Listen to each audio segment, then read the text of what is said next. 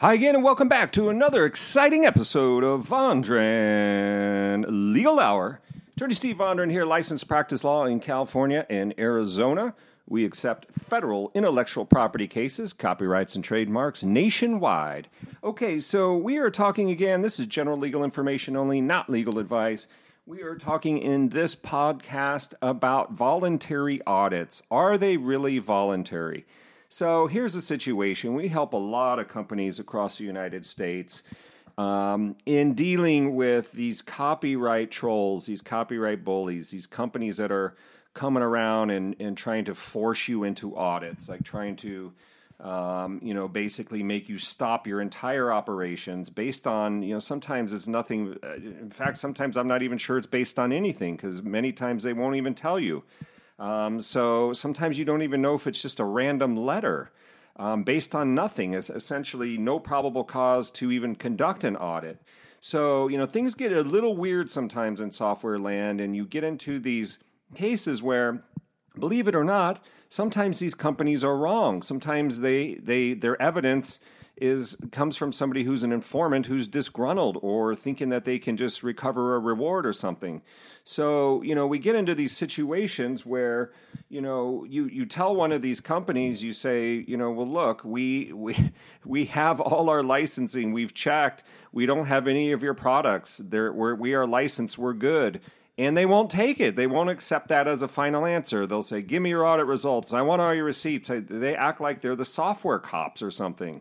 So, and, you know, they are not law enforcement. These companies are not um, you know, and they're not federal law enforcement or anything. So you get in these situations, and we've had, you know, I would say um, several several cases where you know basically they have nothing. I mean, they come forward with no evidence of any wrongdoing. And sometimes they're even blaming independent contractors that my clients may associate with. We're like, oh, you're associating with this independent contractor, so your client's liable too. I'm like, I my client has no idea. Uh, why don't you tell me what independent contractor it is? Oh, we can't tell you. Oh, you know, okay, so I mean, you're they're making these crazy, crazy allegations. And, you know, you have to remind these guys sometimes that this is a voluntary audit. You have told me up and down over and over that this is a voluntary audit. So I'm giving you my voluntary answer. No shortages. Okay? And no shortages means there's no shortages.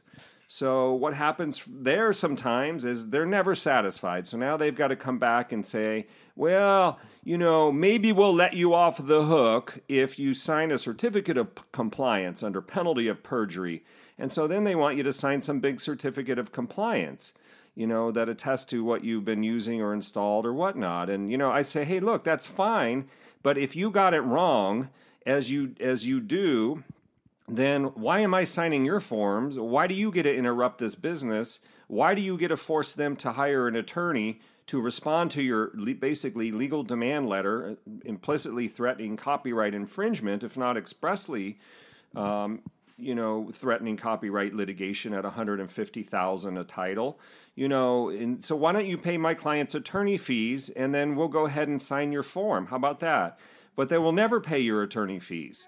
So these are the strong arm tactics that these companies will use and I'm not even naming any names on this video, but you know, these companies that come at you with the with the big copyright bully club and they expect you to do everything on their terms, but yet they won't even give you a piece of probable cause evidence that explains why it is that they're even here, why it is that, that they suspect something is amiss, why it is they expect that you are short on your licenses. So, you know, there needs to be more fairness in the software audit process. That's one thing I'm going to say on this video. Um, you know, there's good, hardworking, decent people working for a living and, you know, some of them just so happen to be licensed, or in other cases, some of them just don't have your software. Imagine that. Um, and sometimes the information is flawed. Uh, most of the time, they will not tell you what the information actually is. So, you know, this kind of uh, bully game playing needs to stop. Um, you know, if you if you have a software audit letter and you need to respond, like I said, realize this is what you're in for. Um, kind of venting today because this is I have a case where my client just doesn't have their software. I mean, it just doesn't even make any sense, and they want to continue to bully. They they won't take my nose. They, you know, I say, well, isn't this a voluntary audit? We gave the results. They want to keep pushing. No, we'll sign my declaration. I'm saying, why don't you pay my attorney fees? You know, why don't you uh, issue an apology letter to my client and pay at least half of their attorney fees? Pay $500 of their attorney fees. But no, of course not. When their information's wrong, it's the companies that suffer. So I do think that there needs to be some reform in the area of these so called voluntary audits. But at any rate, that's all I'm going to say on this podcast. If you need some help dealing with a copyright bully, and that could be software, that could be movies, that could be photos, you know, there's some really aggressive people in this in this field, and a lot of them, honestly, in my opinion, are like collection attorneys. They're just like dealing with collection attorneys, with one exception.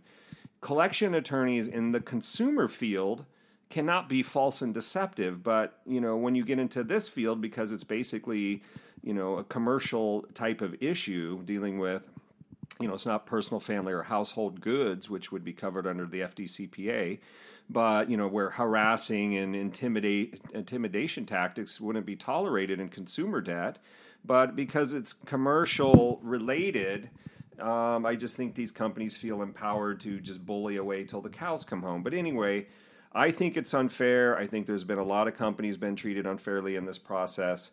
And again, we are here. We fight for the rights of our clients. If you need to know your software audit rights, explore your defenses, discuss the process, give us a ring. You can find out more information on our website, softwareauditlawyers.com.